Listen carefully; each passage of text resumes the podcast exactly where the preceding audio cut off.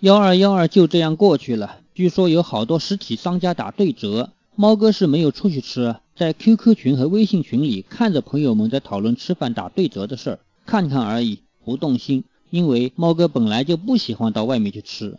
猫哥觉得，如果你一向出去吃，那幺二幺二这一天出去也很正常；如果你一向不出去吃，那打对折也不出去也很正常。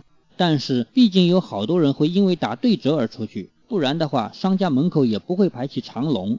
外婆家门口更是排了两小时，到一点钟才吃到饭。据说吃完发现上当了，非但没有享受优惠，还陷入了循环消费的陷阱。于是，在网上发帖投诉。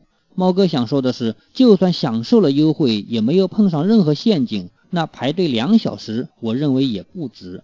这只能说明，到现在为止，还有好多人不把自己的时间当成成本，或者说认为自己的两小时很不值钱。